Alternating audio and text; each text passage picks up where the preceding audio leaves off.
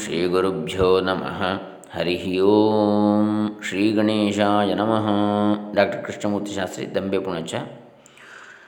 ವಿದ್ವಾನ್ ಮಹಾಮಹೋಪಾಧ್ಯಾಯ ವೇದ ವೇದಾಂತ ಬ್ರಹ್ಮ ಡಾಕ್ಟರ್ ಕೆ ಜಿ ಸುಬ್ರಹ ಶರ್ಮಾ ಇವರ ಕೃತಿಯಾದಂತಹ ವೇದಾಂತದಲ್ಲಿನ ಕೆಲವು ಪದಗಳು ಅರ್ಥಗಳು, ಅಂದರೆ ವೇದಾಂತ ಪರಿಭಾಷೆ. ಅದರಲ್ಲಿ ಈಗಾಗಲೇ ಐದು ಭಾಗಗಳನ್ನು ನೋಡಿದ್ದೇವೆ. ಈಗ ಇವತ್ತು ಆರನೇ ಭಾಗ ನೋಡೋಣ. ಮೊದಲಿಗೆ ವಿದ್ವಾನ್ ಮಹಾಮಹೋಪಾಧ್ಯಾಯ ವೇದ ವೇದಾಂತ ಸಾಗರ ವೇದ ವೇದಾಂತ ವಾರಿಧಿ ಡಾಕ್ಟರ್ ಕೆ ಜಿ ಸುಬ್ರಹ ಶರ್ಮಾ ಇವರ ಚರಣತರಗಳಲ್ಲಿ ಶರಣ ಹೊಂದುತ್ತಾ ಆದಿಶಂಕರ ಭಗವತ್ಪಾದರು ಹಾಗೂ ಶ್ರೀ ಶ್ರೀ ಸಚ್ಚಿದಾನಂದೇಂದ್ರ ಸರಸ್ವತಿ ಸ್ವಾಮೀಜಿಗಳವರ ಚರಣತರಗಳಲ್ಲಿಯೂ ಕೂಡ ಶರಣಾಗುತ್ತಾ. ಈ ಒಂದು ವೇದಾಂತದಲ್ಲಿನ ಕೆಲವು ಪದಗಳು, ಅರ್ಥಗಳು ಇದರ ಆರನೇ ಕಂತನ್ನು ಮುಂದುವರಿಸ್ತಾ ಇದ್ದೇವೆ. ಕಾರ್ಯಕರಣ, ಕಾರ್ಯಕಾರಣ ಎಂಬಂತಹ ಒಂದು ಪದ. ಅದರ ಅರ್ಥ.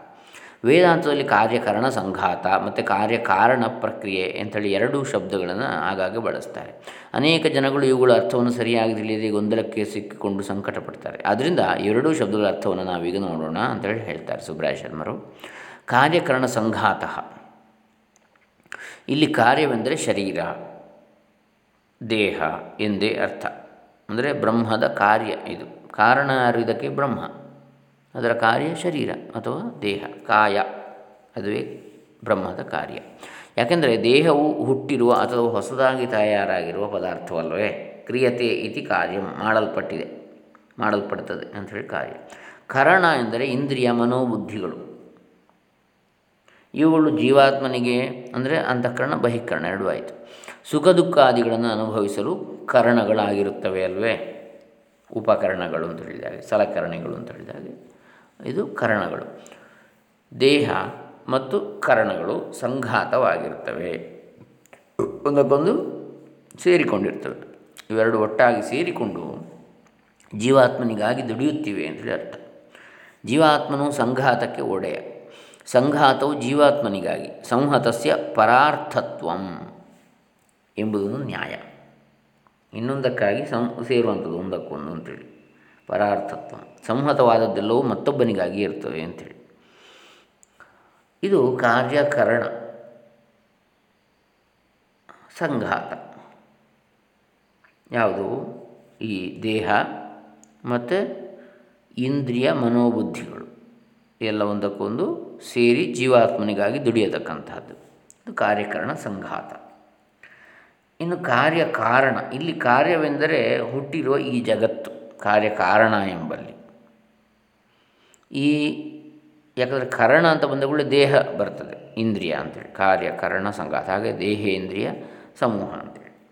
ಇಲ್ಲಿ ಆ ಇಂದ್ರಿಯದಲ್ಲಿ ಅಂತಃಕರಣ, ಬಹಿಕರಣ ಎರಡೂ ಬರ್ತದೆ. ಬುದ್ಧಿ, ಮನಸ್ಸು ಎಲ್ಲ ಒಳಗಿನದ್ದು, ಅಂತಃಕರಣಗಳು, ಉಳಿದ ಇಂದ್ರಿಯಗಳು ಹೊರಗಿನವುಗಳು ಕಣ್ಣು ಕಿವಿ, ಮೂಗು, ನಾಲಿಗೆ, ಚರ್ಮ, ವಾಕ್ಪಾಣಿ, ಪಾದ, ಪಾಯು, ಉಪಸ್ಥ, ಇವು ಜ್ಞಾನೇಂದ್ರಿಯ, ಕರ್ಮೇಂದ್ರಿಯಗಳು ಹೊರಗಿನ. ಹೀಗೆ ಕಾರ್ಯ ಕಾರಣ ಅಂತೇಳಿ, ಕಾರ್ಯ ಅಂತೇಳಿ ಹೇಳಿದರೆ ಜಗತ್ತು ಕಾರ್ಯ ಕಾರಣ ಎಂಬ ಶಬ್ದದಲ್ಲಿ. ಯಾಕೆ? ಈ ಪ್ರಪಂಚಕ್ಕೆ ವೇದಾಂತದಲ್ಲಿ ಕಾರ್ಯ ಅಂತೇಳಿ ಹೆಸರು. ಯಾಕೆ? ಕಾರಣ ಅದಕ್ಕೆ ಬ್ರಹ್ಮ. ಕಾರ್ಯಂ ಜಗತ್ತು ಬ್ರಹ್ಮದ ಕಾರ್ಯ ಯಾವುದು? ಜಗತ್ತು ಇನ್ನು ಕಾರಣ ಎಂದರೆ ಈ ಕಾರ್ಯವಾದ ಜಗತ್ತಿಗೆ ಕಾರಣವಾದ ಬ್ರಹ್ಮವು ಎಂದು ತಿಳಿಯಬೇಕು. ಈ ಸಂದರ್ಭದಲ್ಲಿ ಕಾರ್ಯಕಾರಣ ಎಂದು ಹೇಳಬೇಕೇ ಹೊರತು ಕಾರ್ಯಕರಣ ಎನ್ನಬಾರದು. ಸಂಘಾತ ಎಂಬ ಅರ್ಥವಿರುವಾಗ ಕಾರ್ಯಕರಣ ಎಂದೇ ಹೇಳಬೇಕು. ಹೇಳಬೇಕೆ ಹೊರತು ಅಲ್ಲಿ ಕಾರ್ಯಕಾರಣವೂ ಅಲ್ಲ. ಹಾಗಾಗಿ ಸಂಘಾತ ಅಂತ ಬಂದಾಗ ಕಾರ್ಯಕರಣ ಸಂಘಾತ ಅಂದರೆ ದೇಹ, ಇಂದ್ರಿಯಗಳ ಸಮೂಹ ಅಂಥೇಳಿ ಸೇರುವಿಕೆ. ಇನ್ನು ಪ್ರಕ್ರಿಯೆ ಅಂತೇಳಿ ಹೇಳುವಾಗ ಕಾರ್ಯಕಾರಣ ಪ್ರಕ್ರಿಯೆ ಅಂದರೆ ಜಗತ್ತು ಮತ್ತು ಬ್ರಹ್ಮ ಎನ್ನತಕ್ಕಂಥದ್ದು. ಈ ಜಗತ್ತಿಗೂ ಪರಬ್ರಹ್ಮಕ್ಕೂ ಕಾರ್ಯ ಕಾರಣ ಭಾವವಿದೆ. ಒಂದು ಕಾರ್ಯ, ಇನ್ನೊಂದು ಕಾರಣ. ಜಗತ್ತು ಕಾರ್ಯ, ಪರಬ್ರಹ್ಮ ಕಾರಣ ಆ ಕಾರ್ಯಕ್ಕೆ. ಅಂದರೆ ಪರಬ್ರಹ್ಮದಿಂದ ಈ ಜಗತ್ತು ಹುಟ್ಟಿದೆ ಅಂತೇಳಿ ಅರ್ಥ. ಈ ಜಗತ್ತು ಎಷ್ಟೇ ವಿಶಾಲವಾಗಿದ್ದರೂ ಇದಕ್ಕೆ ಪರಬ್ರಹ್ಮವೇ ಕಾರಣ ಅಂತೇಳಿ ವೇದಾಂತಗಳು ಹೇಳ್ತಾ ಇವೆ. ಪಂಚಭೂತಗಳು, ಲೋಕಗಳು, ಹಿರಣ್ಯ ಗರ್ಭಾದಿ, ಪಿಪೀಲಿಕಾಂತ ಪ್ರಾಣಿಗಳು. ಹಿರಣ್ಯ ಗರ್ಭ ಸೃಷ್ಟಿಕರ್ತ ಬ್ರಹ್ಮ ಅಥವಾ ವಿರಾಟ್ ಪುರುಷನಿಂದ ಹಿಡಿದು ಪಿಪೀಲಿಕಾ ಇರುವೆವರೆಗೆ ಕೂಡ. ಅಂದರೆ ಸೂಕ್ಷ್ಮ, ಸ್ಥೂಲದಿಂದ ಸೂಕ್ಷ್ಮ. ಎಷ್ಟು ದೊಡ್ಡದರಿಂದ ಎಷ್ಟು ಸಣ್ಣವರೆಗೂ ಕೂಡ ಎಲ್ಲ. ಆಮೇಲೆ ವೇದ, ಶಾಸ್ತ್ರ, ಪುರಾಣಗಳು, ದೇಶ, ಕಾಲಗಳು ನಾಮರೂಪಗಳು ಇವೆಲ್ಲವನ್ನು ಸೇರಿಸಿ ಜಗತ್ತು ಅಂತೇಳಿ ಹೇಳ್ತೇವೆ. ಈ ಜಗತ್ತೆಂಬುದು ಎಷ್ಟೇ ದೊಡ್ಡದಾಗಿದ್ದರೂ ಇದಕ್ಕೆಲ್ಲ ಕಾರಣವಾದ ಬ್ರಹ್ಮವು ಇದಕ್ಕಿಂತಲೂ ದೊಡ್ಡದಾಗಿರ್ತದೆ. ಯಾಕೆ? ಅತ್ಯತಿಷ್ಠ ದಶಾಂಗುಲಂ. ಪುರುಷ ಸೂಕ್ತದಲ್ಲಿ ಬರ್ತದೆ ವೇದದಲ್ಲಿ. ಇನ್ನೂ ಹತ್ತಂಗುಲ ಆಚೆಗಿದೆ ಅಂಥೇಳಿ. ಯಾವುದು? ಇದ್ದಾನೆ ಅಂತೇಳಿ ಪರಮಪುರುಷ. ಈ ಸೃಷ್ಟಿಗಿಂತಲೂ ಕೂಡ. ಪಾದೋಸ್ಯ ವಿಶ್ವಾಭೂತಾನಿ. ಈ ಎಲ್ಲ ಭೂತ ಚರಾಚರಗಳು ಅವನು ಒಂದು ಅಂಶ ಅಷ್ಟೇ, ಒಂದು ಕಾಲು ಭಾಗ ಅಥವಾ ಒಂದು ಅಂಶ ಮಾತ್ರ ಅಂಥೇಳಿ. ಹೀಗೆ ಎಷ್ಟೇ ದೊಡ್ಡದಾಗಿದ್ದರೂ ಪ್ರಪಂಚ ಅಥವಾ ಜಗತ್ತು ಇದಕ್ಕೆಲ್ಲ ಕಾರಣವಾದ ಬ್ರಹ್ಮ ಇನ್ನೂ ದೊಡ್ಡದಾಗಿರ್ತದೆ. ಆದರೆ ಬ್ರಹ್ಮಕ್ಕೆ ಮತ್ತೊಂದು ಕಾರಣ ಇಲ್ಲ. ಬ್ರಹ್ಮವೇ ಜಗತ್ತಿಗೆ ಪರಮ ಕಾರಣ, ಮೂಲ ಕಾರಣ. ಹೀಗಾಗಿ ಕಾರ್ಯವಾದ ಈ ಜಗತ್ತೆಲ್ಲವೂ ಕಾರಣವಾದ ಪರಬ್ರಹ್ಮಕ್ಕಿಂತ ಭಿನ್ನವಾಗಿ ಇಲ್ಲವೇ ಇಲ್ಲ. ಹೀಗಾಗಿ ಈ ಜಗತ್ತೆಲ್ಲವೂ ಪರಬ್ರಹ್ಮವೇ ಆಗಿರ್ತದೆ ಕಾರ್ಯಕಾರಣದಲ್ಲಿ ಭೇದ ಇಲ್ಲ ಅಂತ ಹೇಳ್ತಾ ಇದ್ದಾರೆ. ಹೀಗೆ ಕಾರ್ಯಕರಣ ಸಂಘಾತ ಮತ್ತು ಕಾರ್ಯಕಾರಣ ಪ್ರಕ್ರಿಯೆ. ಇನ್ನು ಪುರುಷಾರ್ಥ ಚತುಷ್ಟಯ. ಪುರುಷರಿಂದ ಬಯಸಲ್ಪಡುವ ಫಲಗಳಿಗೆ ಪುರುಷಾರ್ಥಗಳು ಅಂತೇಳಿ ಹೆಸರು. ಪುರುಷೈ ಅರ್ಥ್ಯಂತೆ ಇತಿ ಪುರುಷಾರ್ಥಾ. ಸಾಮಾನ್ಯವಾಗಿ ಪ್ರತಿಯೊಬ್ಬ ಮಾನವನ್ನು ಬೇಕೆಂದು ಬಯಸುವ ಪ್ರಯೋಜನಗಳು ನಾಲ್ಕು ಅಂತೇಳಿ ಶಾಸ್ತ್ರಗಳಲ್ಲಿ ತಿಳಿಸಿರ್ತಾರೆ ಒಟ್ಟು ಅರ್ಥದಲ್ಲಿ, ಸಮೂಹ. ಅದರಲ್ಲೇ ಬೇರೆಲ್ಲವೂ ಬರ್ತದೆ. ಆ ನಾಲ್ಕರ ಗುಂಪಿಗೆ ಪುರುಷಾರ್ಥ ಚತುಷ್ಟಯ ಅಂತೇಳಿ ಹೆಸರು. ಅವುಗಳು ಧರ್ಮ, ಅರ್ಥ, ಕಾಮ, ಮೋಕ್ಷಗಳು. ಇವುಗಳ ಸ್ವರೂಪವನ್ನು ನೋಡೋಣ. ಧರ್ಮ ಯಾರಿಗೂ ಹಿಂಸೆಯಾಗದಿರುವ, ಎಲ್ಲರಿಗೂ ಹಿತವಾಗಿರುವ, ಸಮಾಜಕ್ಕೆ ಒಳಿತಾಗುವ ಅನುಷ್ಠಾನಗಳೇ ಧರ್ಮ. ಸತ್ಯ, ನ್ಯಾಯ, ಅಹಿಂಸೆ, ಪ್ರಿಯವಾದ ಮಾತು, ಆಚಾರ, ವಿಚಾರಗಳು ಇವು ಧರ್ಮ. ಅರ್ಥ, ತನ್ನ ಜೀವನ ನಿರ್ವಹಣೆಗಾಗಿ, ಕುಟುಂಬ ಪೋಷಣೆಗಾಗಿ ಮತ್ತು ದಾನ ಮಾಡುವುದಕ್ಕಾಗಿ ಹಣವೂ ಬೇಕಲ್ಲವೇ? ಧರ್ಮದಿಂದ ಸಂಪಾದಿಸಿದ ಹಣವೇ ಅರ್ಥ. ಧರ್ಮ ಮಾರ್ಗದಲ್ಲಿ, ನ್ಯಾಯ ಮಾರ್ಗದಲ್ಲಿ. ಅರ್ಥವಿಲ್ಲದ ಮನುಷ್ಯನನ್ನು ಸಮಾಜದಲ್ಲಿ ಯಾರೂ ಗುರುತಿಸುವುದಿಲ್ಲ. ಧರ್ಮಾನುಷ್ಠಾನಕ್ಕಾಗಿಯೂ, ತನ್ನ ಲೌಕಿಕ ಭೋಗಕ್ಕಾಗಿಯೂ ಅರ್ಥವೂ ಬೇಕೇ ಬೇಕಲ್ಲವೇ? ಕಾಮ. ಕಾಮವೆಂದರೆ ವಿಷಯಗಳನ್ನು, ಇಂದ್ರಿಯಗಳಿಂದ ಅನುಭವಿಸಿ ಸುಖವನ್ನು ಹೊಂದುವಂಥದ್ದು. ಶಬ್ದಸ್ಪರ್ಶ ರೂಪರಸಗಂಧಗಳನ್ನು ಶ್ರೋತ್ರ, ಶ್ರೋತ್ರೇಂದ್ರಿಯ ಅಂದರೆ ಕಿವಿ, ಚರ್ಮ, ಕಣ್ಣು, ನಾಲಿಗೆ, ಮೂಗು ಇವುಗಳಿಂದ ಅನುಭವಿಸ್ತಕ್ಕಂಥದ್ದು ಶಬ್ದಸ್ಪರ್ಶ ರೂಪರಸ ಗಂಧಗಳನ್ನು ಧರ್ಮಕ್ಕೆ ವಿರುದ್ಧವಲ್ಲದ ಕಾಮಗಳನ್ನು ಪ್ರತಿಯೊಬ್ಬ ಮನುಷ್ಯನೂ ಅನುಭವಿಸುವುದರಲ್ಲಿ ತಪ್ಪೇನಿಲ್ಲ. ಕಳ್ಳತನವನ್ನು ಮಾಡಬಾರದು. ಆದರೆ ಕಷ್ಟಪಟ್ಟು ಸಂಪಾದಿಸಿದ ಹಣದಿಂದ ನ್ಯಾಯವಾಗಿ ಸುಖವನ್ನು ಅನುಭವಿಸುವುದರಲ್ಲಿ ತಪ್ಪೇನಿಲ್ಲ. ಮೋಕ್ಷ. ಧರ್ಮಾರ್ಥ ಕಾಮಗಳಿಂದ ವಿರಕ್ತನಾಗಿ, ವಿಷಯ ಭೋಗಗಳಿಂದ ವಿಮುಖನಾಗಿ, ಆತ್ಮಜ್ಞಾನವನ್ನು ಪಡೆದುಕೊಂಡು ಅಮೃತತ್ವವನ್ನು ಹೊಂದುವುದೇ ಮೋಕ್ಷ. ಮೋಕ್ಷವೆಂದರೆ ಪರಮಾನಂದ ಸ್ವರೂಪ. ಮೋಕ್ಷವನ್ನು ಹೊಂದಿದವನಿಗೆ ಪುನಃ ಜನ್ಮ ಮರಣಗಳೆಂಬ ಸಂಸಾರ ಬಂಧನವು ಇರಲಾರದು. ಮೋಕ್ಷವೇ ಮಾನವ ಜನ್ಮದ ಹೆಗ್ಗುರಿ, ದೊಡ್ಡ ಗುರಿ, ಹಿರಿದಾದ ಗುರಿ. ಧರ್ಮಾರ್ಥ ಕಾಮಗಳಿಗೆ ತ್ರಿವರ್ಗ ಅಂತೇಳಿ ಹೆಸರು. ಕೇವಲ ಮೋಕ್ಷಕ್ಕೆ ಪರಮಪುರುಷಾರ್ಥ, ಅಪವರ್ಗ ಅಂಥೇಳಿ ಹೆಸರು. ಇನ್ನು ಈ ನಾಲ್ಕಕ್ಕೆ ಒಟ್ಟಿಗೆ ಚತುರ್ವರ್ಗ ಅಂತೇಳಿ ಹೇಳ್ತಾರೆ. ಚತುರ್ವರ್ಗ ಪುರುಷಾರ್ಥ ಅಂತೇಳಿ, ಅಥವಾ ಪುರುಷಾರ್ಥ ಚತುಷ್ಟಯ. ಮೋಕ್ಷಕ್ಕೆ ಅಪವರ್ಗ ಅಂತ ಹೇಳ್ತಾರೆ ಪರಮ ಪುರುಷಾರ್ಥ ಧರ್ಮಾರ್ಥ, ಕಾಮ ಮತ್ತು ಮೋಕ್ಷದ ಒಟ್ಟಾಗಿ ಪುರುಷಾರ್ಥ ಅಥವಾ ಚತುರ್ವರ್ಗ. ವಿವೇಕಿಯಾದ ಮಾನವನು ಮೋಕ್ಷಕ್ಕಾಗಿಯೇ ಸದಾ ಪ್ರಯತ್ನವನ್ನು ಮಾಡಬೇಕು. ಇದು ಪುರುಷಾರ್ಥ ಚತುಷ್ಟಯದ ವಿಚಾರ ಆಯಿತು. ಇನ್ನು ಮೋಕ್ಷ ಸ್ವರೂಪ ಅಂದರೆ ಏನು? ಹೇಗೆ? ಮೋಕ್ಷ ಅಂದರೆ ಅತ್ಯಂತ ಪ್ರಧಾನವಾದ ಪದ. ಮೋಕ್ಷವೇ ಮಾನವ ಜನ್ಮದ ಹೆಗ್ಗುರಿ. ಹಿರಿ ದೊಡ್ಡ ಗುರಿ, ಅದೇ ಮುಖ್ಯವಾದದ್ದು. ಮೋಕ್ಷವೇ ಸಕಲ ಸಾಧನಗಳಿಗೂ ಗುರಿ. ಎಲ್ಲವನ್ನು ಮಾಡೋದು ಯಾಕೆ? ಮೋಕ್ಷಕ್ಕಾಗಿ ಅಂತ. ಅಂದರೆ ಆನಂದಕ್ಕಾಗಿ, ಪರಮಾನಂದ, ಶಾಶ್ವತವಾದ ಆನಂದಕ್ಕಾಗಿ ಎಲ್ಲವನ್ನು ಮಾಡುವಂಥದ್ದು ಮನುಷ್ಯ. ಆದರೆ ಅದರ ಅತ್ಯಂತವಾದಂಥ ಫಲ ಮೋಕ್ಷವಾದರೆ ಮಾತ್ರ, ಅಂತಹ ಸಾಧನೆಗಳನ್ನು ಆಚರಿಸಿದರೆ ಮಾತ್ರ ಆತ್ಯಂತಿಕವಾದ ಶಾಶ್ವತವಾದ ಆನಂದ ಸಿಗ, ಸಿಗ್ತದೆ. ಆನಂದವನ್ನು ಹುಡುಕುವಂಥದ್ದು ಎಲ್ಲರೂ ಕೂಡ. ಆತ್ಮಜ್ಞಾನದ ಫಲ ಅಂತೇಳಿ ಹೇಳಿದರೆ ಮೋಕ್ಷ. ವೇದಾಂತ ಜ್ಞಾನದಿಂದ ಮೋಕ್ಷ ಪ್ರಾಪ್ತಿ ಎಂದು ವೇದಾಂತಗಳಲ್ಲಿ ಮತ್ತೆ ಮತ್ತೆ ಹೇಳ್ತಾರೆ. ಸರಿ, ಹಾಗಾದರೆ ಮೋಕ್ಷವೆಂದರೆ ಏನು ಎಂಬುದನ್ನು ನೋಡೋಣ. ಮೋಕ್ಷವೆಂಬ ಫಲವು ಎಲ್ಲರಿಗೂ ಬೇಕಲ್ವೇ? ಮುಚ್ಚಲ್ರ ಮೋಕ್ಷಣೆ. ಎಂಬ ಧಾತುವಿನಿಂದ ಮೋಕ್ಷ ಎಂಬ ಶಬ್ದ ಬಂದಿರ್ತದೆ. ಮೋಕ್ಷ ಅಂದರೆ ಬಿಡುಗಡೆ, ಬಂಧನದಿಂದ ತನ್ನನ್ನು ತಪ್ಪಿಸಿಕೊಳ್ಳುವುದು ಅಂತೇಳಿ ಅರ್ಥ. ಇದಕ್ಕೆ ಮುಕ್ತಿ ಎಂದೂ ಹೆಸರು. ಮೋಕ್ಷ ಎಂಬುದು ಪುಲ್ಲಿಂಗ ಶಬ್ದವಾದರೆ ಮುಕ್ತಿ ಎಂಬುದು ಸ್ತ್ರೀಲಿಂಗ ಶಬ್ದ. ಇಷ್ಟೇ ವ್ಯತ್ಯಾಸ. ಎರಡಕ್ಕೂ ಬಿಡುಗಡೆ ಅಂತೇಳಿ ಅರ್ಥ. ಜೀವಾತ್ಮನು ಅವಿದ್ಯೆಯಿಂದ ಅಥವಾ ಅಜ್ಞಾನದಿಂದ ಕಾಮಗಳಿಗೆ ವಶನಾಗಿ, ಕಾಮಗಳಿಂದ ಪ್ರೇರಿತನಾಗಿ ನಾನಾ ರೀತಿಯ ಪುಣ್ಯ ಪಾಪ ಕರ್ಮಗಳನ್ನು ಆಚರಿಸುತ್ತಾ, ನಾನಾ ಯೋನಿಗಳಲ್ಲಿ ಹುಟ್ಟುತ್ತಾ ಸುಖ ದುಃಖ ಫಲಗಳನ್ನು ಅನುಭವಿಸುತ್ತಾ ಜನ್ಮ ಮರಣ ಚಕ್ರದಲ್ಲಿ ಸಿಕ್ಕಿಕೊಂಡು ನರಳಾಡುತ್ತಾ ಸಂಕಟಪಡುತ್ತಾ ಇದ್ದಾನಲ್ವೇ? ಇದೇ ಭಯಂಕರವಾದ ಸಂಸಾರ ಚಕ್ರ. ಇದೇ ಅಗಾಧವಾದ ಭವಸಾಗರ. ಇದರಿಂದ ತಪ್ಪಿಸಿಕೊಳ್ಳುವುದಕ್ಕೆ ವೇದಾಂತದಲ್ಲಿ ಮೋಕ್ಷ ಅಂತೇಳಿ ಹೆಸರು. ಸಂಸಾರ ದುಃಖ ನಿವೃತ್ತಿಯೇ ಮೋಕ್ಷ. ಭವಬಂಧನ ನಿವೃತ್ತಿಯೇ ಮೋಕ್ಷ. ಅಜ್ಞಾನದಿಂದಲೇ ಮನುಷ್ಯನಿಗೆ ಜೀವಾತ್ಮನಿಗೆ ಬಂಧನವು ಉಂಟಾಗಿರುತ್ತದೆ. ಅಜ್ಞಾನವನ್ನು ಬ್ರಹ್ಮಜ್ಞಾನದಿಂದ ನಾಶ ಮಾಡಿಕೊಂಡರೆ ಆಗ ಸಂಸಾರ ಬಂಧನದಿಂದ ಬಿಡುಗಡೆಯು ಸಹಜವಾಗಿ ಸುಲಭವಾಗಿ ದೊರಕುತ್ತದೆ ಉರುವಾರು ಕಮಿವ ಬಂಧನಾನ್ ಮೃತ್ಯೋರ್ಮುಕ್ಷಿ ಅಮಾಮೃತಾತ್ ಅಂತೇಳಿ ತ್ರ್ಯಂಬಕ ಗಾಯತ್ರಿಯಲ್ಲಿ ಹೇಳ್ತದೆ. ತ್ರ್ಯಂಬಕನ್ಯಜಾಮಹೇ ಸುಗಂಧಿಂ ಪುಷ್ಟಿವರ್ಧನಂ. ಉರ್ವಾರು ಕಮಿವ ಬಂಧನಾನ್ ಮೃತ್ಯೋರ್ಮುಕ್ಷಿ ಅಮಾಮೃತಾತ್ ಸೌತೆಕಾಯಿ ಸೌತೆ ಬಳ್ಳಿಯಿಂದ ಹೇಗೆ ಅನಾಯಾಸವಾಗಿ ನೋವಿಲ್ಲದಂತೆ ಬೇರ್ಪಡಿಸ್ತೇವೆಯೋ ಅದೇ ರೀತಿಯಲ್ಲಿ ಈ ನನ್ನ ಆತ್ಮನನ್ನು ಶರೀರದಿಂದ ಬೇರ್ಪಡಿಸು ನೋವಾಗದಂತೆ, ಅಂದರೆ ಮುಕ್ತಿಯನ್ನು ಕೊಡು ಅಂಥೇಳಿ ಅಲ್ಲಿ ಪ್ರಾರ್ಥನೆ ಮಾಡ್ತಕ್ಕಂಥದ್ದು. ಅಮೃತತ್ವವನ್ನು ಕೊಡು ಅಂಥೇಳಿ. ಮರಣದ ನೋವಿಲ್ಲದಿರಲಿ ಅಂಥೇಳಿ. ಅಮೃತತ್ವದ ಭಾವ ನನ್ನಲ್ಲಿ ಜಾಗೃತವಾಗಲಿ, ನಾನು ಅಮೃತ ಸ್ವರೂಪ ಎನ್ನುತಕ್ಕಂಥ ಭಾವ ಅಂಥೇಳಿ. ಹೀಗೆ ಭವಬಂಧನ ನಿವೃತ್ತಿಯ ಮೋಕ್ಷ. ಈ ಮೋಕ್ಷವು ಬ್ರಹ್ಮಸ್ವರೂಪವೇ ಬ್ರಹ್ಮಣಿ ಅವಸ್ಥಾನಂ ಮೋಕ್ಷ ಎಂದು ಶ್ರೀಶಂಕರರ ಸಂದೇಶ. ಬ್ರಹ್ಮದಲ್ಲಿಯೇ ನೆಲೆಸಿರುವಿಕೆ, ನಮ್ಮ ಮನಸ್ಸು, ಚಿತ್ತ, ಬುದ್ಧಿಗಳು. ಅದೇ ಮೋಕ್ಷ.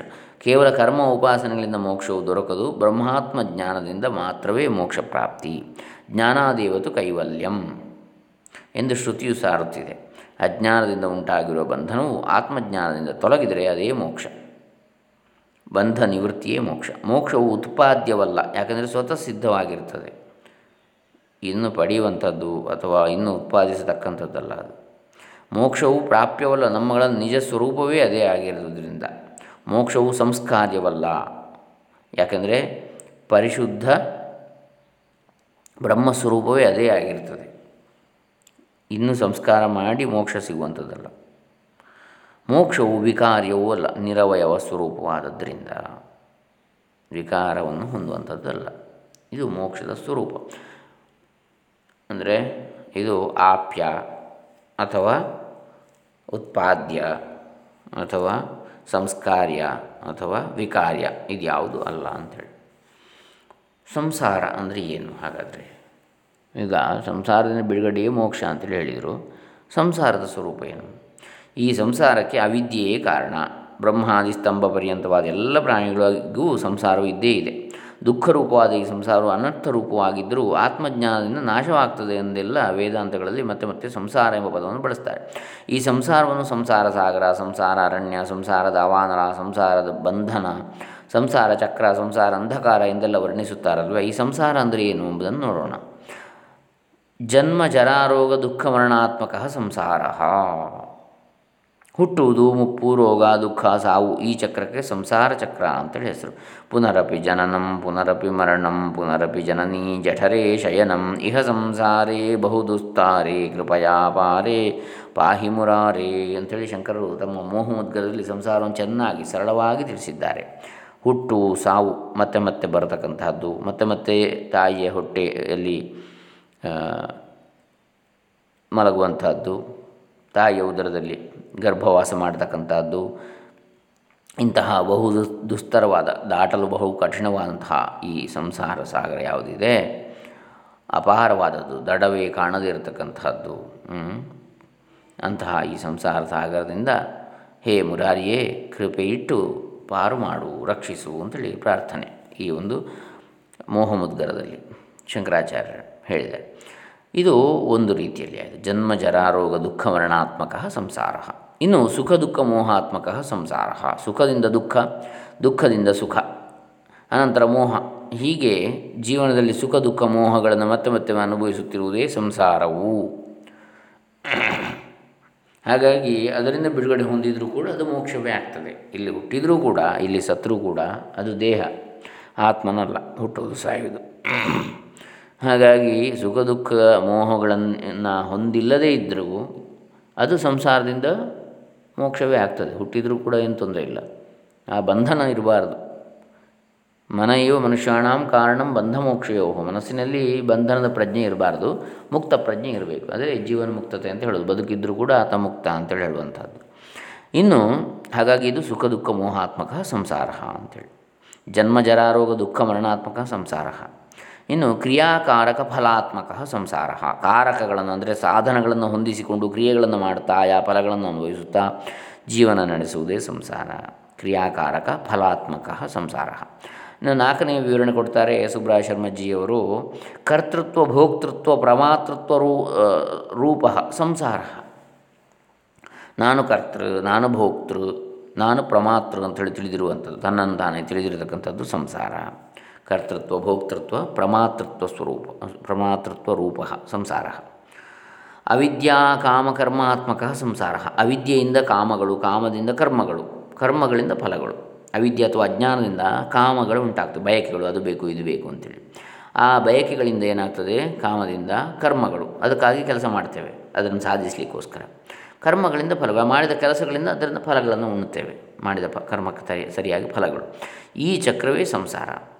ಈ ಸಂಸಾರದಿಂದ ಬಿಡುಗಡೆ ಮೋಕ್ಷ, ಅವಿದ್ಯಾ ಕಾಮ ಕರ್ಮಾತ್ಮಕ ಸಂಸಾರ. ಇನ್ನು ಸಾಧ್ಯ ಸಾಧನ ರೂಪ ಸಂಸಾರ. ಆರನೇ ವಿವರಣೆ, ಸಂಸಾರ ಶಬ್ದಕ್ಕೆ.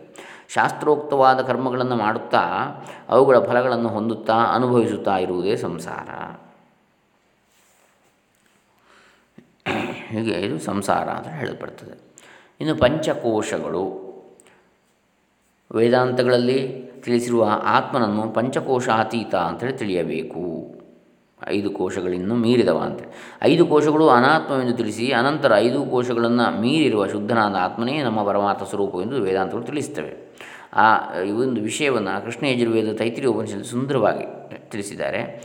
ಸರಿ, ಹಾಗಾದರೆ ಪಂಚಕೋಶಗಳು ಯಾವುವು ಅಂದರೆ ನೋಡೋಣ. ಅನ್ನಮಯ ಕೋಶ, ಪ್ರಾಣಮಯ ಕೋಶ, ಮನೋಮಯ ಕೋಶ, ವಿಜ್ಞಾನಮಯ ಕೋಶ, ಆನಂದಮಯ ಕೋಶ. ಅನ್ನಮಯ ಅಂತ ಹೇಳಿದರೆ ಅನ್ನವಿಕಾರವಾದ ಶರೀರ. ಅನ್ನದಿಂದ ಹುಟ್ಟಿ ಅನ್ನದಿಂದಲೇ ಬದುಕಿದ್ದು, ಕೊನೆಯಲ್ಲಿ ಅನ್ನದಲ್ಲಿಯೇ, ಅಂದರೆ ಮಣ್ಣಿನಲ್ಲಿ ಸೇರಿ ಹೋಗುವ ಶರೀರಕ್ಕೆ ಅನ್ನಮಯ ಕೋಶ ಅಂತೇಳಿ ಹೆಸರು. ಇದನ್ನೇ ನಾನು ಅಂತೇಳಿ ಅಜ್ಞರು ತಿಳಿದಿರ್ತಾರಲ್ವೇ ಅಜ್ಞಾನಿಗಳು? ಈ ದೇಹವನ್ನೇ. ಇನ್ನು ಪ್ರಾಣಮಯ ಕೋಶ. ಅನ್ನಮಯ ಕೋಶಕ್ಕಿಂತಲೂ ಸೂಕ್ಷ್ಮವಾದದ್ದು. ಪ್ರಾಣಶಕ್ತಿಯು ದೇಹದ ಕಣಕಣವನ್ನು ವ್ಯಾಪಿಸಿರ್ತದೆ. ಪ್ರಾಣವಿದ್ದರೆ ಶರೀರಕ್ಕೆ ಬೆಲೆ. ಹೀಗಾಗಿ ಪ್ರಾಣಮಯ ಕೋಶವನ್ನೇ ಆತ್ಮ ಅಂತೇಳಿ ಹೇಳಿದೆ. ಒಂದರ್ಥ ಅದು. ಇನ್ನೊಂದು ಪ್ರಾಣಮಯ ಕೋಶ ಅಂತೇಳಿ ಹೇಳಿದರೆ, ಯಾವ ಈ ಅನ್ನಮಯ ಕೋಶ ಇದೆ, ಅದರೊಳಗಡೆ ಪ್ರಾಣಾಪಾನ ವ್ಯಾನೋದಾನ ಸಮಾನವೆಂಬ ಪ್ರಾಣ ಸ್ವರೂಪವಾಗಿ ಇಲ್ಲಿ ಪ್ರವರ್ತಿಸ್ತಕ್ಕಂತಹದ್ದು. ಕರ್ಮೇಂದ್ರಿಯಗಳ ಮೂಲಕ ಪ್ರಾಣಶಕ್ತಿ ಯಾವುದಿದೆ, ಅದು ಪ್ರಾಣಮಯ ಕೋಶ. ವಾಕ್ಪಾಣಿ, ಪಾದಪಾಯ, ಉಪಸ್ಥ. ಈ ಇಂದ್ರಿಯಗಳ ಮೂಲ ಸಂಘಾತ ಹಾಗೂ ಮನಸ್ಸು ಇವುಗಳ ಮೂಲಕ ಪ್ರವರ್ತಿಸ್ತಕ್ಕಂಥದ್ದು. ಇನ್ನು ಮನೋಮಯ ಕೋಶ, ಅಂದರೆ ಈ ಪ್ರಾಣಮಯ ಕೋಶವನ್ನೇ ಆತ್ಮ ಅಂತೇಳಿ ಹೇಳಿದೆ ಅಂತೇಳಿ ಇಲ್ಲಿ ಹೇಳ್ತಾರೆ. ಅಂದರೆ ಆತ್ಮ ಅಂತೇಳಿ ತಿಳಿತಾರೆ ಅಂತೇಳಿ ಕೆಲವರು. ಆದರೆ ಅದು, ಅದಲ್ಲ. ಮನೋಮಯ ಕೋಶ, ಮನಸ್ಸಿನಿಂದಲೇ ಶರೀರ, ಪ್ರಾಣಗಳು ಬದುಕಿವೆ. ಮನಸ್ಸಿಲ್ಲದಿದ್ದರೆ ಶರೀರಕ್ಕಾಗಲಿ, ಪ್ರಾಣಕ್ಕಾಗಲಿ ಬೆಲೆಯೇ ಇಲ್ಲ. ಮನಸ್ಸೇ ರಾಜ, ಮನಸ್ಸೇ ಶಕ್ತಿ, ಮನಸ್ಸೇ ಆತ್ಮ. ಈ ಮನೋಮಯ ಆತ್ಮನು ಅನ್ನಮಯ ಪ್ರಾಣಮಯ ಆತ್ಮರಿಗೆ ಬರಿಗೂ ಪ್ರತ್ಯೇಕಾತ್ಮನಾಗಿದ್ದಾನೆ ಹಾಗೆ ಮುಂದೆ ಮುಂದೆ ಹೋಗ್ತದೆ. ವಿಜ್ಞಾನಮಯ ಕೋಶ ಅದರೊಳಗಿಂದು. ಇದು ಬುದ್ಧಿಯ ಕೋಶ. ವಿಜ್ಞಾನವೆಂದರೆ ವಿಚಾರಶಕ್ತಿ. ವಿಜ್ಞಾನವನ್ನೇ ಉಪಾಧಿಯನ್ನಾಗಿ ಉಳ್ಳ ಆತ್ಮನೇ ವಿಜ್ಞಾನಮಯ ಆತ್ಮನು. ಇವನೇ ಕರ್ತೃ, ಇವನೇ ವಿವೇಕಯುಕ್ತನಾದ ಆತ್ಮ. ಆನಂದಮಯ ಕೋಶ. ಆನಂದಕ್ಕಾಗಿಯೇ ಶರೀರಾದಿಗಳ ವ್ಯಾಪಾರಗಳು. ಆನಂದಕ್ಕಾಗಿಯೇ ಮಾನವನ ಜೀವನ. ಆನಂದವೇ ಗುರಿ. ಇವನೇ ಭೋಕ್ತೃವಾದ ಆತ್ಮನು. ಹೀಗೆ ಪಂಚಕೋಶಗಳನ್ನು ಆತ್ಮನೆಂದು ಕ ಪರಿಕಲ್ಪಿಸಿ ಅನಂತರ ಈ ಐದು ಕೋಶಗಳನ್ನು ಅನಾತ್ಮರೆಂದು ತಳ್ಳಿಹಾಕಿ ಕಡೆಯಲ್ಲಿ ಪಂಚಕೋಶಗಳಿಗೂ ಪ್ರತ್ಯಗಾತ್ಮನಾಗಿರುವ ಸತ್ಯಜ್ಞಾನಾನಂತ ಸ್ವರೂಪನಾದ ಪರಮಾರ್ಥ ಆತ್ಮನನ್ನೇ ವೇದಾಂತಗಳು ತಿಳಿಸುತ್ತವೆ. ಆತ್ಮನನ್ನೇ ಅಜ್ಞಾನಿಗಳು ಅವಿದ್ಯೆಯಿಂದ ಪಂಚಕೋಶಗಳೆಂದು ತಿಳಿದಿದ್ದಾರೆ. ಆತ್ಮನಿಗಿಂತ ಭಿನ್ನರಾಗಿ, ಸತ್ಯವಾಗಿ ಪಂಚಕೋಶಗಳು ಇಲ್ಲವೇ ಇಲ್ಲ. ಅವೆಲ್ಲದರೊಳಗೂ ಇದೆ. ಪ್ರತ್ಯೇಗಾತ್ಮನಾಗಿ. ಇದು ಪಂಚಕೋಶಗಳ ಬಗ್ಗೆ ಆಯಿತು. ಇನ್ನು ತ್ರಿಗುಣಾತ್ಮಕವಾದ ಸಂಸಾರ ಅಂದರೆ ಹೇಗೆ? ಸಂಸಾರವನ್ನು ವೇದಾಂತದಲ್ಲಿ ತ್ರಿಗುಣಾತ್ಮಕ ಅಂತೇಳಿ ಮತ್ತೆ ಮತ್ತೆ ಹೇಳ್ತಾರೆ. ತ್ರಿಗುಣ, ತ್ರಿಗುಣಾತ್ಮಕವಾದಂತಹ ಯಾವುದು? ತ್ರಿಗುಣಾತ್ಯಯವೇ ಮೋಕ್ಷ. ಅಂದರೆ ತ್ರಿಗುಣವನ್ನು ಮೀರತಕ್ಕಂಥದ್ದು. ತ್ರಿಗುಣ ಬಂಧನವೇ ಸಂಸಾರ ಅಂತೇಳಿ ಕೂಡ ಹೇಳ್ತಾರೆ. ಆದ್ದರಿಂದ ತ್ರಿಗುಣಾತ್ಮಕ ಸಂಸಾರ ಅಂದರೆ ಏನರ್ಥ? ತ್ರಿಗುಣ ಅಂದರೆ ತ್ರಯ ಗುಣಾ ತ್ರಿಗುಣಾ ಮೂರು ಗುಣಗಳು. ಸತ್ವಗುಣ, ರಜೋಗುಣ, ತಮೋಗುಣ. ಇದರಿಂದ ತುಂಬಿರುವುದೇ ಸಂಸಾರ. ಪ್ರಧಾನವೆಂಬ ಪ್ರಕೃತಿಯೇ ಪಂಚಭೂತಗಳಾಗಿಯೂ, ದೇಹೇಂದ್ರಿಯ ಮನೋಬುದ್ಧಿಗಳಾಗಿಯೂ ಶಬ್ದಸ್ಪರ್ಶ ರೂಪ ಸಗಂಧಗಳಾಗಿಯೂ ಪ್ರಾಣಾಪಾನ ವ್ಯಾನೋದಾನ ಸಮಾನಗಳಾಗಿಯೂ, ಹದಿನಾಲ್ಕು ಲೋಕಗಳಾಗಿಯೂ ಪರಿಣಾಮ ಹೊಂದಿರುತ್ತದೆ. ಪ್ರಧಾನವೆಂಬ ಪ್ರಕೃತಿ. ಹೀಗಾಗಿ ಈ ಜಗತ್ತೆಲ್ಲವೂ ಪ್ರಕೃತಿಯ ಕಾರ್ಯವೇ ಆಗಿರುತ್ತದೆ. ಪ್ರಕೃತಿ ಎಂದರೆ ಸತ್ವರಜಸ್ತಮಸ್ಸುಗಳ ಸಂಗಮ. ಈ ತ್ರಿಗುಣಗಳ ಮೂಲಕವಾಗಿ ಪ್ರಕೃತಿಯು ಈ ಜಗತ್ತಾಗಿ ತೋರುತ್ತಿದೆ ಅಂತೇಳಿ ಕಾಪಿಲ ಸಾಂಖ್ಯರು ಹೇಳ್ತಾರೆ. ಕಪಿಲ ಮುನಿ ಪ್ರಣೀತವಾದ ಸಾಂಖ್ಯಶಾಸ್ತ್ರ ಹೇಳ್ತದೆ. ಇದನ್ನು ವ್ಯಾವಹಾರ ಸಾಂಖ್ಯ ದರ್ಶನ ಅಂತಲೂ ಹೇಳ್ತಾರೆ. ಷಡ್ದರ್ಶನಗಳಲ್ಲಿ ಒಂದು ಕಪಿಲಮುನಿ ಪ್ರಣೀತವಾದ ಸಾಂಖ್ಯ ದರ್ಶನ. ಇದನ್ನು ವ್ಯಾವಹಾರಿಕ ದೃಷ್ಟಿಯಿಂದ ವೇದಾಂತಿಗಳು ಒಪ್ಪಿಕೊಳ್ತಾರೆ. ಆದರೆ ಅಚೇತನವಾದ, ಸ್ವತಂತ್ರವಾದ ಪ್ರಧಾನವು ಜಗತ್ತಿಗೆ ಕಾರಣವಾಗಲಾರದು. ಚೇತನವೇ ಇಲ್ಲದ ಶಕ್ತಿ ಇಲ್ಲದಂತಹ ಸ್ವತಂತ್ರವಾದ ಪ್ರಧಾನ ಜಗತ್ತಿಗೆ ಕಾರಣವಾಗಲಾರದು. ಚೇತನವಾದ ಬ್ರಹ್ಮವೇ ಜಗತ್ತಿಗೆ ಕಾರಣ ಅಂತೇಳಿ ವೇದಾಂತಗಳು ಹೇಳ್ತಾರೆ. ಪ್ರಧಾನವನ್ನು ಅವಿದ್ಯಾಕಲ್ಪಿತ ಮಾಯೆ ಅಂತೇಳಿ ವೇದಾಂತಗಳಲ್ಲಿ ತಿಳಿಸಿದೆ. ಪ್ರಧಾನ ಅಥವಾ ಪ್ರಕೃತಿಯನ್ನು. ಸಾಂಖ್ಯರ ಪ್ರಧಾನ ಕಾರಣವಾದವನ್ನು ವೇದಾಂತಗಳಲ್ಲಿ ಒಪ್ಪಿಕೊಂಡಿರುವುದಿಲ್ಲ. ತ್ರಿಗುಣಗಳನ್ನು ಮೀರಿದ ವಸ್ತು ಎಂಬುದು ಈ ವಿಶ್ವದಲ್ಲಿ ಯಾವುದೊಂದು ಇಲ್ಲ. ಲೌಕಿಕ ವೈದಿಕ ಶಾಸ್ತ್ರೀಯ ವ್ಯವಹಾರಗಳೆಲ್ಲವೂ ತ್ರಿಗುಣಾತ್ಮಕವಾಗಿರುತ್ತವೆ. ಹೀಗಾಗಿ ಇವೆಲ್ಲವೂ ಸಂಸಾರವೇ ಅಂಥೇಳಿ ವೇದಾಂತಗಳು ಸಾರ್ತಾ ಇವೆ. ಇದನ್ನೇ ಭಗವದ್ಗೀತೆಯಲ್ಲಿ ತ್ರೈಗುಣ್ಯ ವಿಷಯಾವೇದಾ ನಿಸ್ತ್ರೈಗುಣ್ಯೋ ಭವಾರ್ಜುನ ಅಂತೇಳಿ ಹೇಳಿದೆ. ಲೋಕಾಂತರ ಜನ್ಮಾಂತರಗಳಲ್ಲಿ ಪಡೆಯಬಹುದಾದ ಹೆಚ್ಚಿನ ಫಲಗಳು ಸಂಸಾರ ಚಕ್ರದಲ್ಲಿ ಅಡಕವಾಗಿರ್ತವೆ. ವೇದಗಳೆಲ್ಲವೂ ಕೂಡ ಮೂರು ಗುಣಗಳ ವಿಷಯವಾಗಿಯೇ ಹೇಳ್ತವೆ. ಹಾಗಾಗಿ ನೀನು ಆ ತ್ರಿಗುಣಗಳನ್ನು ಮೀರಿದವನಾಗು ಅರ್ಜುನ ಅಂತೇಳಿ ಹೇಳ್ತಕ್ಕಂಥದ್ದು ಕೃಷ್ಣ. ಆದರೆ ವೇದಾಂತ ಪ್ರತಿಪಾದ್ಯವಾದ ಪರಬ್ರಹ್ಮ ಮಾತ್ರ ತ್ರಿಗುಣಗಳನ್ನು ಮೀರಿದ್ದು, ಗುಣಾತೀತವಾದದ್ದು, ಗುಣಗಳಿಗೆ ಸಂಬಂಧಪಟ್ಟ ಪರಿಶುದ್ಧವಾದ ತತ್ವ. ಬ್ರಹ್ಮಸ್ವರೂಪವೇ ಆಗಿರುವ ಮೋಕ್ಷವು ಆತ್ಮಜ್ಞಾನದ ಫಲ. ಮೋಕ್ಷವು ಕಾರ್ಯವಾದ ಫಲವೇ ಅಲ್ಲ. ಮೋಕ್ಷವು ತ್ರಿಗುಣಾತೀತವಾದ ಬ್ರಹ್ಮಸ್ವರೂಪವೇ ಆಗಿರ್ತದೆ ಮೋಕ್ಷವು ಕಾರ್ಯ ಅಲ್ಲ, ಅದು ಕಾರಣವೇ, ಕಾರಣ ಸ್ವರೂಪವೇ ಮೋಕ್ಷ. ಬ್ರಹ್ಮವೇ ಮೋಕ್ಷ. ಬ್ರಹ್ಮವನ್ನು ತಿಳಿಯುವಂಥದ್ದೇ ಮೋಕ್ಷ. ಇನ್ನು ನಮ್ಮ ಸ್ವರೂಪವೇ ಮೋಕ್ಷ ಸ್ವರೂಪ ನಿಜವಾಗಿ ಅದನ್ನು ತಿಳಿದುಕೊಂಡ್ರೆ ಆಯಿತು ಅಷ್ಟೇ. ಅದೇ ಜೀವನ ಮುಕ್ತತೆ. ಬಂಧನ, ಅದಕ್ಕಾಗಿ ಸಾಧಿಸಬೇಕಾದ್ದೇನಿಲ್ಲ ಅಂತ. ಅಂದರೆ ಮೋಕ್ಷವನ್ನು ಪಡೆಯುವಂಥದ್ದು ಅಂತಲ್ಲ ನಮ್ಮ ನಿಜವಾದ ಸ್ವರೂಪ, ಅದನ್ನು ತಿಳಿಯುವಂಥದ್ದು ತಿಳುವಳಿಕೆ, ಅದಕ್ಕೆ ಜ್ಞಾನ ಅಂತ.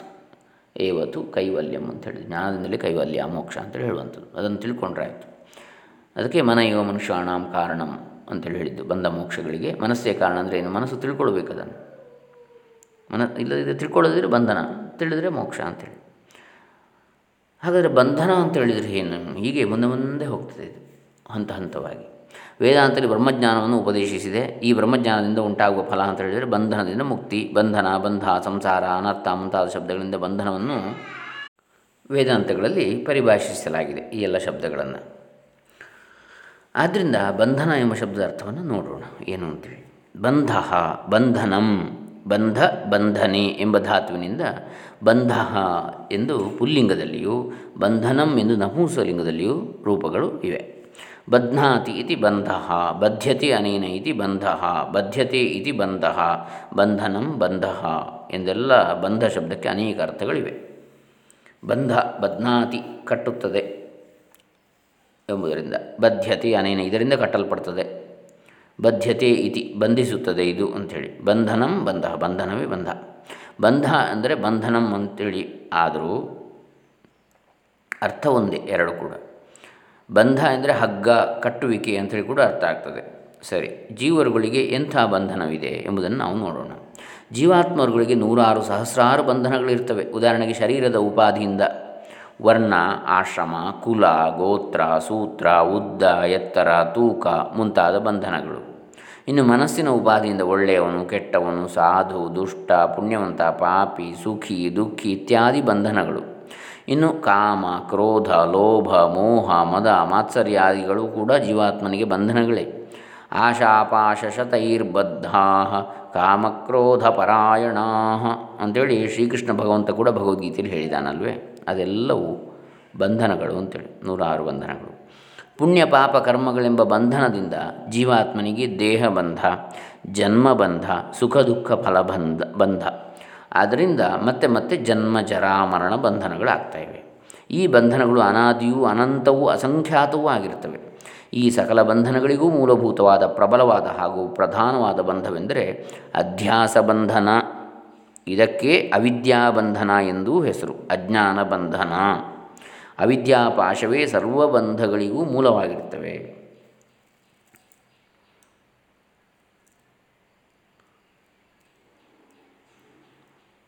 ಬ್ರಹ್ಮಾತ್ಮ ವಿದ್ಯೆ ಒಂದರಿಂದಲೇ ಅವಿದ್ಯಾ ಬಂಧನವನ್ನು ಕತ್ತರಿಸಿ ಹಾಕುವುದು ಹೊರತು ಬೇರೆ ದಾರಿಯೇ ಇಲ್ಲ. ಅದೊಂದನ್ನು ಕತ್ತರಿಸಿ ಹಾಕಿದರೆ ಬೇರೆಲ್ಲ ಬಂಧನಗಳು ಕೂಡ ಕಳಚಿಕೊಳ್ತವೆ. ಹಾಗಾಗಿ ಎಲ್ಲ ಬಂಧನಗಳು ಕೂಡ ಅವಿದ್ಯಾಪಾಶದಿಂದ ಬಂಧಿಸಲ್ಪಟ್ಟಿವೆ. ಅಜ್ಞಾನವೆಂಬ ಭ್ರಮೆಯಿಂದ. ಬ್ರಹ್ಮಾತ್ಮ ವಿದ್ಯೆ ಒಂದರಿಂದಲೇ ಅವಿದ್ಯಾ ಬಂಧನವನ್ನು ಕತ್ತರಿಸಿ ಹಾಕಬಹುದು ಬೇರೆ ದಾರಿ ಇಲ್ಲ. ಹಾಗಾಗಿಯೇ ಬ್ರಹ್ಮಾತ್ಮ ವಿದ್ಯೆ ಆದಂತಹ ಈ ವೇದಾಂತ ಶಾಸ್ತ್ರವನ್ನು ನಾವು ತಿಳ್ಕೊಳ್ಬೇಕು ಅಂತೇಳಿ ಹೇಳುವಂಥದ್ದು. ಶ್ರವಣ ಮಾಡಬೇಕು, ಓದಬೇಕು, ಮನನ ಮಾಡಬೇಕು, ನಿಧಿಧ್ಯಾಸನ ಮಾಡಬೇಕು, ತಿಳ್ಕೊಳ್ಬೇಕಷ್ಟೆ. ಅದರಲ್ಲಿ ಏನು ಅದಕ್ಕೆ ತಪಸ್ಸು ಬೇಕಾಗಿಲ್ಲ. ಅಂದರೆ ಯಮನಿಯಮಾಸನ ಧಾರಣ ಯಮನಿಯಮಾಸನ ಪ್ರಾಣಾಯಾಮ, ಪ್ರತ್ಯಾಹಾರ, ಧಾರಣ, ಧ್ಯಾನ, ಸಮಾಧಿ ಎಂಬ ಅಷ್ಟಾಂಗ ಯೋಗ ಮಾರ್ಗ ಅಲ್ಲ ಇದು. ಸಮಾಧಿ ಸ್ಥಿತಿಗೆ ಹೋಗಬೇಕಾಗಿಲ್ಲ ಇದಕ್ಕೆ. ಅದರ ತಿಳುವಳಿಕೆ ನಮಗೆ ಯಥಾರ್ಥವಾಗಿ ಆದರೆ ಆಯಿತು. ನಾನು ಆತ್ಮಸ್ವರೂಪಿ.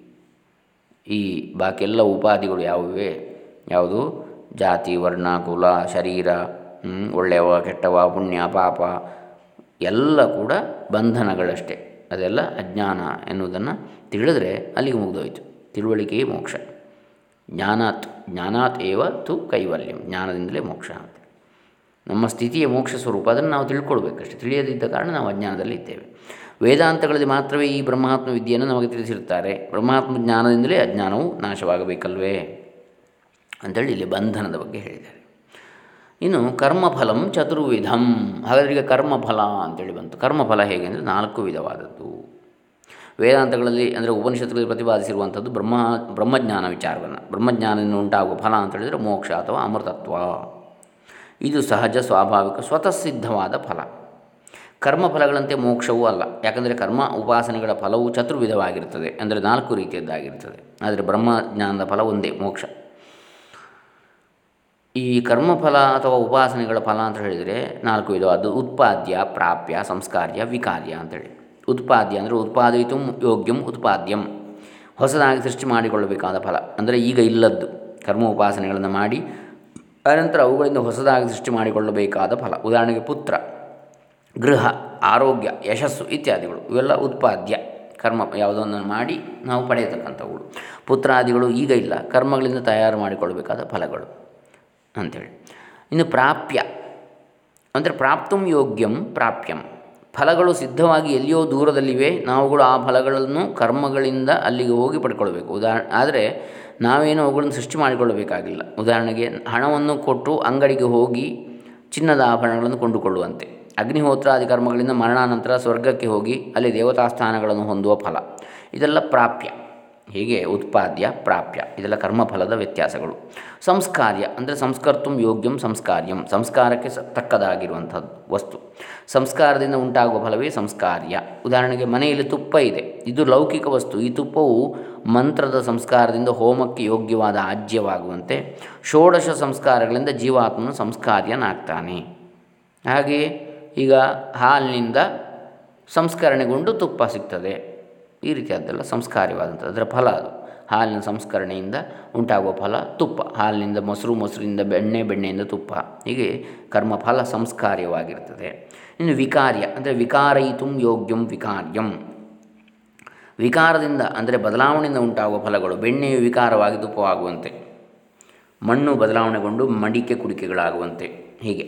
ಹೀಗೆ ಕರ್ಮಫಲಗಳು ನಾಲ್ಕು ರೀತಿಯಲ್ಲಿ ಇರ್ತವೆ. ಇವು ಯಾವುದು ಮೋಕ್ಷವಲ್ಲ. ಮೋಕ್ಷವು ಕರ್ಮಫಲಗಳ ಪಟ್ಟಿಯಲ್ಲಿ ಸೇರುವ ಫಲವೇ ಅಲ್ಲ. ಇನ್ನು ಷಟ್ಕ ಚತುಷ್ಟಯಂ ಅಂತ ಹೇಳ್ತಾರೆ. ಯಾವುದು? ಆರರ ಒಂದು ಗುಂಪಿಗೆ ಷಟ್ಕ ಅಂತೇಳಿ ಹೆಸರು. ಇಂತಹ ಷಟ್ಕಗಳು ಜನ್ಮಾದಿ ವಿಕಾರ ಷಟ್ಕಂ ಶಮಾದಿ ಸಾಧನ ಷಟ್ಕಂ, ಕಾಮಾದಿ ಅರಿ ಷಟ್ಕಂ ಅಶನಾಯಾದಿ ಊರ್ಮಿ ಷಟ್ಕಂ ಅಂತೇಳಿ ನಾಲ್ಕು ಇವೆ ಷಟ್ಕಗಳು. ಷಟ್ಕ ಚತುಷ್ಟಯಂ. ಜನ್ಮಾದಿ ವಿಕಾರ ಷಟ್ಕಂ. ಜನ್ಮ, ಸ್ಥಿತಿ, ವೃದ್ಧಿ, ಪರಿಣಾಮ, ಅಪಕ್ಷಯ, ನಾಶ. ಹೀಗೆ ಆರಿದೆ. ಜಾಯತೆ, ಅಸ್ತಿ, ವರ್ಧತೆ, ವಿಪರಿಣಮತೆ, ಅಪಕ್ಷೀಯತೆ, ವಿನಶ್ಯತಿ ಅಂತೇಳಿ. ಇದು ಜೀವನಿಗೆ ಇರತಕ್ಕಂಥ ಷಡ್ಭಾವ ವಿಕಾರಗಳು ಅಂತಲೂ ಹೇಳ್ತಾರೆ. ಜನ್ಮಾದಿ ವಿಕಾರ ಷಟ್ಕಂ. ಜನ್ಮ ಅಂದರೆ ಜಾಯತೆ ಅಂದರೆ ಹುಟ್ಟುತ್ತದೆ. ಹುಟ್ಟುವಿಕೆ ಎಂಬುದು ಪ್ರಥಮ ವಿಕಾರ. ಸ್ಥಿತಿ ಅಸ್ಥಿ ಇರುತ್ತದೆ. ಇರುವಿಕೆಯು ಎರಡನೇ ವಿಕಾರ. ವರ್ಧತೆ ಇತಿ ಅನ್ ವೃದ್ಧಿ ಅಂದರೆ ಬೆಳೆಯುತ್ತದೆ. ಇದು ಮೂರನೇ ವಿಕಾರ. ಪರಿಣಾಮ ಪರಿಣಾಮತೆ ಬದಲಾವಣೆ ಹೊಂದುತ್ತದೆ. ನಾಲ್ಕನೇ ವಿಕಾರ. ಅಪಕ್ಷಯ ಅಪಕ್ಷೀಯತೆ ಅಂದರೆ ಸೊರಗುತ್ತದೆ. ಐದನೇ ವಿಕಾರ ವಿಕಾರ ವೃದ್ಧಾಪ್ಯವನ್ನು ಹೊಂದುವಂಥದ್ದು. ಪ್ರಣಶ್ಯತಿ ಅಂದರೆ ಅಪಕ್ಷಯ ಕ್ಷಯಿಸುವಂಥದ್ದು. ಅಂದರೆ ಸೊರಗುವಂಥದ್ದು ವೃದ್ಧಾಪ್ಯ, ಆಮೇಲೆ ನಾಶ, ಪ್ರಣಶ್ಯತಿ. ಅಂದರೆ ಸಾಯ್ತದೆ. ಇದು ಅಂತ್ಯವಿಕಾರ, ಕೊನೆಯ ವಿಕಾರ, ಶರೀರಕ್ಕೆ ಇದು ಇರುವಂಥದ್ದು. ಈ ಶರೀರಕ್ಕೆ, ಆತ್ಮನಿಗಲ್ಲ ಇದು. ಶಮಾದಿ ಸಾಧನ ಷಟ್ಕಂ. ಇದು ಜನ್ಮಾದಿ ವಿಕಾರ ಷಟ್ಕಂ ಆಯಿತು. ಶಮಾದಿ ಸಾಧನ ಷಟ್ಕ ಯಾವುದು? ಶಮ ದಮ ಉಪರತಿ ತಿತಿಕ್ಷಾ ಶ್ರದ್ಧಾ ಸಮಾಧಾನ. ಶಮ ಮನೋನಿಗ್ರಹ. ದಮ, ಇಂದ್ರಿಯ ನಿಗ್ರಹ, ಉಪರತಿ ಬಾಹ್ಯ ವ್ಯಾಪಾರಗಳಿಂದ ಹಿಂತಿರುಗುವಿಕೆ, ಬಾಹ್ಯ ವ್ಯವಹಾರಗಳಿಂದ ಮನಸ್ಸನ್ನು ಆದಷ್ಟು ವ್ಯವಹಾರ ಹೊರಗಿನದು ಕಮ್ಮಿ ಮಾಡಿ ಆದಷ್ಟು ಅಂತರ್ಮ ಮುಖವಾಗಿರತಕ್ಕಂಥದ್ದು. ಅದರಲ್ಲಿ ಆನಂದವನ್ನು ಹೊಂದತಕ್ಕಂಥದ್ದು. ಇನ್ನು ತಿತಿಕ್ಷ ಅಂದರೆ ಸಹನೆ, ಸಹಿಸುವ ಶಕ್ತಿ, ದ್ವಂದ್ವಗಳನ್ನು ಸಹಿಸುವ ಶಕ್ತಿ, ಸುಖ, ದುಃಖ, ಲಾಭ, ನಷ್ಟ ಎಲ್ಲವನ್ನು ಸಮನಾಗಿ ಸ್ವೀಕರಿಸುವ ಸಹಿಷ್ಣುತೆ, ತಿತಿಕ್ಷ. ಶ್ರದ್ಧಾ ಅಂದರೆ ವಿಶ್ವಾಸ, ಯಾವುದರಲ್ಲಿ? ಗುರುವಾಕ್ಯದಲ್ಲಿ ಮತ್ತು ವೇದಾಂತ ಶಾಸ್ತ್ರದ ವಾಕ್ಯಗಳಲ್ಲಿ ವಿಶ್ವಾಸ. ಆಮೇಲೆ ಸಮಾಧಾನ ಅಂದರೆ ಏಕಾಗ್ರತೆ ಅಂದರೆ ಬ್ರಹ್ಮದಲ್ಲಿಯೇ ಮನಸ್ಸನ್ನು, ಆತ್ಮದಲ್ಲಿಯೇ ಮನಸ್ಸನ್ನು ನೆಲೆ, ನೆಲೆಸಿರು ಇಡುವಿಕೆ ಏಕಾಗ್ರವಾಗಿ. ಇದು ಸಮಾಧಾನ, ಸಮ್ಯಕ್ ಆಧಾನ, ಚೆನ್ನಾಗಿ ಇಡುವಿಕೆ. ಈ ಆರು ಸಾಧನಗಳನ್ನು ಸಾಧಕರು ಅಭ್ಯಾಸ ಮಾಡಿಕೊಡಬೇಕು ಇದು ಶಮಾದಿ ಸಾಧನ ಷಟ್ಕಂ. ಇನ್ನು ಕಾಮಾದಿ ಅರಿಷಟ್ಕಂ. ಶತ್ರುಗಳು ಆರು, ಕಾಮಾದಿಗಳು. ಯಾವುದೆಲ್ಲ? ಲೋಭ, ಮೋಹ, ಮದ, ಮಾತ್ಸರ್ಯ, ಅರಿಷಡ್ವರ್ಗ ಅಂತ ಹೇಳ್ತೇವೆ ಅದು. ಕಾಮ, ಬಾಹ್ಯ ಭೋಗ ವಸ್ತುಗಳನ್ನು ತುಂಬ ಹೊಂದಬೇಕೆಂಬ ದುರಾಶೆ. ಕ್ರೋಧ ಹೊರ ಬಯಸಿದ ವಸ್ತುಗಳು ದೊರಕದೇ ಹೋದಾಗ ಉಂಟಾಗುವ ಕೋಪ. ಲೋಭ, ಎಷ್ಟಿದ್ರೂ ಸಾಲದು ಎಂಬ ಬುದ್ಧಿ. ಲೋಭಿತನ, ಜಿಪುಣತನ. ಮೋಹ, ಅನಾತ್ಮ ವಸ್ತುಗಳಲ್ಲಿ ನಾನು ನನ್ನದೆಂಬ ಭಾವ. ಆತ್ಮವಲ್ಲದೇ ಇರತಕ್ಕಂತಹ ಜಡ ವಸ್ತುಗಳಲ್ಲಿ ನಾನು ನನ್ನದೆಂಬಂಥ ಭಾವ. ಮದ, ತಾನು ಶ್ರೀಮಂತ, ವಿದ್ಯಾವಂತ, ಅಧಿಕಾರಿ ಎಂಬ ದುರಹಂಕಾರ. ಮಾತ್ಸರ್ಯ, ಇತರರ ಸಂಪತ್ತನ್ನು ಕಂಡು ಅಸೂಯೆ ಪಡುವಂಥದ್ದು ಈ ಆರು ದುಷ್ಟ ಶತ್ರುಗಳನ್ನು ಮುಮುಕ್ಷುಗಳು ದೂರವಿಡಬೇಕು. ಇದು ಕಾಮಾದಿ ಅರಿಷಟ್ಕ ಹೀಗೆ ಜನ್ಮಾದಿ ವಿಕಾರ ಷಟ್ಕ, ಶಮಾದಿ ಸಾಧನ ಷಟ್ಕ, ಕಾಮಾದಿ ಅರಿಷಟ್ಕ ಆಯಿತು. ಇನ್ನು ಅಶನಾಯಾದಿ ಊರ್ಮಿ ಷಟ್ಕಂ, ಹಸಿವು ಬಾಯಾರಿಕೆ, ಶೋಕ ಮೋಹ ಜರಾಮರಣ ಊರ್ಮಿ ಅಂದರೆ ಅಲೆಗಳು. ಯಾವುದೆಲ್ಲ? ಹಸಿವು ಬಾಯಾರಿಕೆಗಳು, ಪ್ರಾಣನ ಧರ್ಮಗಳೇ ಹೊರತು ಆತ್ಮನಿಗೆ ಸೇರಿಲ್ಲ. ಪ್ರಾಣ ಉಳ್ಕೊಳ್ಬೇಕಾದ್ರೆ ಶರೀರದಲ್ಲಿ ಅವನಿಗೆ ಈ ಹಸಿವು ಬಾಯಾರಿಕೆಗಳು ಇಂಗಬೇಕು. ಹಾಗಾಗಿ ಅದು ಪ್ರಾಣನ ಧರ್ಮಗಳು. ಇನ್ನು ಶೋಕ ಮೋಹಗಳು, ಆತ್ಮನೂ ಸಾಯೋದಿಲ್ಲ ಪ್ರಾಣ ಬಿಟ್ಟು ಹೋಗ್ಬೋದು ಶರೀರದಿಂದ ಈ ಹಸಿವು ಬಾಯಾರಿಕೆಯನ್ನು ಈಡೇರಿಸದಿದ್ದರೆ. ಶೋಕ ಮೋಹಗಳು, ಮನಸ್ಸಿನ ಧರ್ಮಗಳೇ ಹೊರತು ನನಗೆ ಸೇರಿಲ್ಲ. ಅದು ಮನೋಮಯ ಕೋಶದ್ದು. ಹಸಿವು ಬಾಯಾರಿಕೆ ಪ್ರಾಣಮಯ ಕೋಶದ್ದು. ದುಃಖ, ಸುಖ ಶೋಕ, ಮೋಹ ಮುಂತಾದವುಗಳು ಮನಸ್ಸಿನ ಧರ್ಮ. ಅದು ಮನಸ್ಸಿಗೆ ಉಂಟಾಗುವಂಥದ್ದು. ಅದು ಆತ್ಮನಿಗಲ್ಲ. ಜರಾಮರಣ, ಯಾಕೆ ಆತ್ಮನು ಸದಾ ಆನಂದ ಸ್ವರೂಪನೇ, ಅವನಿಗೇನು ಬೇಕಾಗಿಲ್ಲ. ಜರಾಮರಣಗಳು, ಇವು ದೇಹದ ಧರ್ಮಗಳೇ ಹೊರತು ನನಗೆ ಸೇರಿಲ್ಲ. ಇದು ಅನ್ನಮಯ ದೇಹ, ಅನ್ನಮಯ ಕೋಶದ್ದು ಇದು, ಜರಾಮರಣ ಕೋ ಧರ್ಮಗಳು. ಅಂದರೆ ವೃದ್ಧಾಪ್ಯ, ಮರಣ ಆಗುವಂಥದ್ದು ಈ ಹೊರಗೆ ತೋರ್ತಕ್ಕಂಥ ಸ್ಥೂಲ ಶರೀರಕ್ಕೆ. ಹೊರತು ಆತ್ಮನಿಗಲ್ಲ. ಶಮಾದಿ ಷಟ್ಕ ಸಂಪನ್ನನಾಗಿ ಕಾಮಾದಿ ಷಟ್ಕಗಳಿಂದ ದೂರವನಾಗಿ, ಧರ್ಮಾದಿ ವಿಕಾರರಹಿತ ಆತ್ಮನನ್ನು ತಿಳಿದರೆ ಜಿಜ್ಞಾಸು ಊರ್ಮಿ ಷಟ್ಕಗಳನ್ನು ದಾಟುತ್ತಾನೆ. ನೋಡಿ ಎಷ್ಟು ಚೆನ್ನಾಗಿ ವೇದ ವೇದಾಂತ ವಾರಿಧಿಗಳಾದ ಸುಬ್ರಾಯ ಶರ್ಮರು ಹೇಳ್ತಾ ಇದ್ದಾರೆ. ಶಮಾದಿ ಷಟ್ಕ ಸಂಪನ್ನನಾಗಿ ಶಮ, ದಮ ಉಪರತಿ ತಿಕ್ಷಾ, ಶ್ರದ್ಧಾ, ಸಮಾಧಾನಗಳನ್ನು ಹೊಂದಿದವನಾಗಿ, ಕಾಮಾದಿ ಷಟ್ಕಗಳಿಂದ ದೂರನಾಗಿ, ಕಾಮಕ್ರೋಧ, ಲೋಭ, ಮೋಹ, ಮದ, ಮಾತ್ಸರ್ಯಗಳನ್ನು ಕಳೆದುಕೊಂಡು ಜನ್ಮಾದಿ ವಿಕಾರರಹಿತನಾದ ಆತ್ಮನನ್ನು ತಿಳಿದರೆ ಜನ್ಮ, ಸ್ಥಿತಿ, ವೃದ್ಧಿ, ಪರಿಣಾಮ, ಅಪಕ್ಷಯ, ನಾಶ ಇತ್ಯಾದಿ ವಿಕಾರಗಳು ಇಲ್ಲದಂತಹ ಆತ್ಮನನ್ನು ತಿಳಿದರೆ ಜಿಜ್ಞಾಸು ಅಂತಹ ಸಾಧಕನು ಊರ್ಮಿ ಷಟ್ಕಗಳನ್ನು ದಾಟ್ತಾನೆ. ಯಾವುದನ್ನು? ಹಸಿವು, ಬಾಯಾರಿಕೆ, ಶೋಕ, ಮೋಹ, ಜರ, ಮರಣ ಇವುಗಳನ್ನು ದಾಟ್ತಾನೆ. ಪ್ರಾಣನ ಧರ್ಮಗಳನ್ನು, ಮನಸ್ಸಿನ ಧರ್ಮಗಳನ್ನು, ದೇಹದ ಧರ್ಮಗಳನ್ನು ದಾಟಿ ಮುಂದೆ ಹೋಗ್ತಾನೆ ಅಂತೇಳಿ ಹೇಳ್ತಾರೆ. ಇದು ಷಟ್ಕ ಚತುಷ್ಟಯಂ ಅಂತೇಳಿ ಹೇಳಿದ್ದು. ಇನ್ನು ನಾಳೆ ದಿವಸ ನಾವು ಮುಂದಿನ ವಿಚಾರಗಳನ್ನು ನೋಡೋಣ. ಬಹಳ ಚೆನ್ನಾಗಿ ಹೇಳಿದ್ದಾರೆ, ಸರಳವಾಗಿ. ಆದರೂ ಅತ್ಯಂತ ಗೂಢವಾದ ವೇದಾಂತದ ಮರ್ಮವನ್ನು ಸರಳವಾಗಿ ನಮ್ಮ ಮುಂದೆ ಇಟ್ಟಿದ್ದಾರೆ. ವಿದ್ವಾನ್ ಮಹಾಮಹೋಪಾಧ್ಯಾಯ, ವೇದ ವೇದಾಂತ ಬ್ರಹ್ಮ, ವೇದ ವೇದಾಂತ ವಾರಿಧಿ, ಡಾಕ್ಟರ್ ಕೆ ಜಿ ಸುಬ್ರಹ ಶರ್ಮಾ. ಈ ಸದ್ಗುರು ಚರಣಾರವಿಂದಗಳಲ್ಲಿ ಮತ್ತೆ ಮತ್ತೆ ಶರಣು ಹೊಂದುತ್ತಾ ಬ್ರಹ್ಮವಿದ್ಯಾ ಪ್ರಾಪ್ತಿಯು ಎಲ್ಲರಿಗೂ ಆಗಲಿ, ಇದರಿಂದ ಎಲ್ಲರಿಗೂ ಸದಾ ಆನಂದವು ಪರಮಾನಂದವು ಉಂಟಾಗಲಿ. ಲೋಕ ಸಮಸ್ತ ಸುಖಿನೋ ಭವಂತು ಎಂಬುದಾಗಿ ಆ ಶಂಕರ ಭಗವತ್ಪಾದರಲ್ಲಿಯೂ, ಆ ಸದ್ಗುರುಗಳ ಚರಣ ಕಮಲಗಳಲ್ಲಿಯೂ ಪ್ರಾರ್ಥಿಸುತ್ತಾ ಇವತ್ತಿಗೆ ವಿರಮಿಸ್ತೇವೆ. ಓಂ ಶಾಂತಿ ಶಾಂತಿ ಶಾಂತಿ ಹರಿ ಓಂ ದತ್ಸತ್